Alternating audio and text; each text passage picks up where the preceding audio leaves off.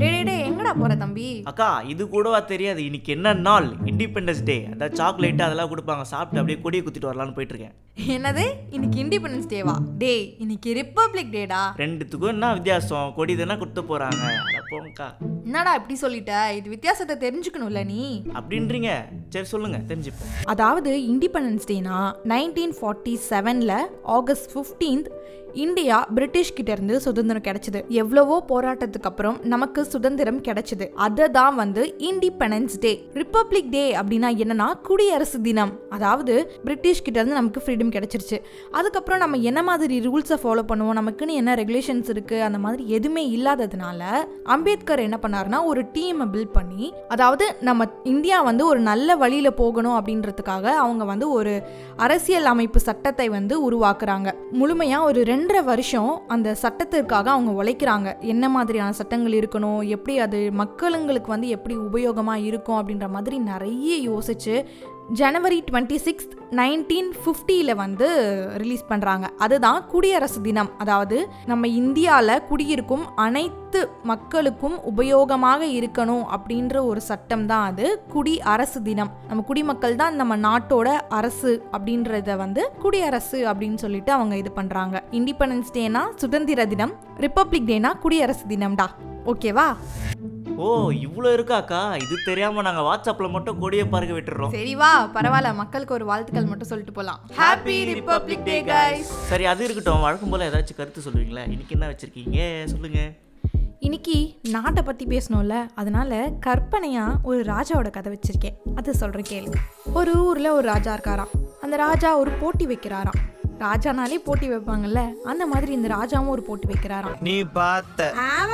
என்ன போட்டினா அவரோட அரண்மனையில் ஒரு பெரிய கேட் இருக்கான் அந்த கேட்டு வந்து திறக்கவே முடியல. அந்த அளவுக்கு டைட்டாக இருக்குது எங்களோட படை தளபதினாலேயே அது திறக்க முடியல.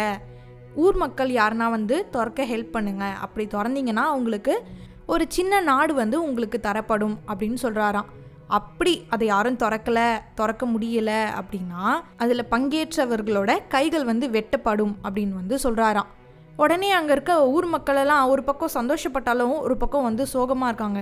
என்னடா இவர் ஒரு நாடு சின்ன நாடை தரணும் சொல்கிறாரு அதே மாதிரி திறக்க முடியலன்னா கைகள் வெட்டப்படுதுன்னு வேற சொல்கிறாரே அப்படின்னு நிறைய பேர் குழப்பத்தில் இருக்காங்க.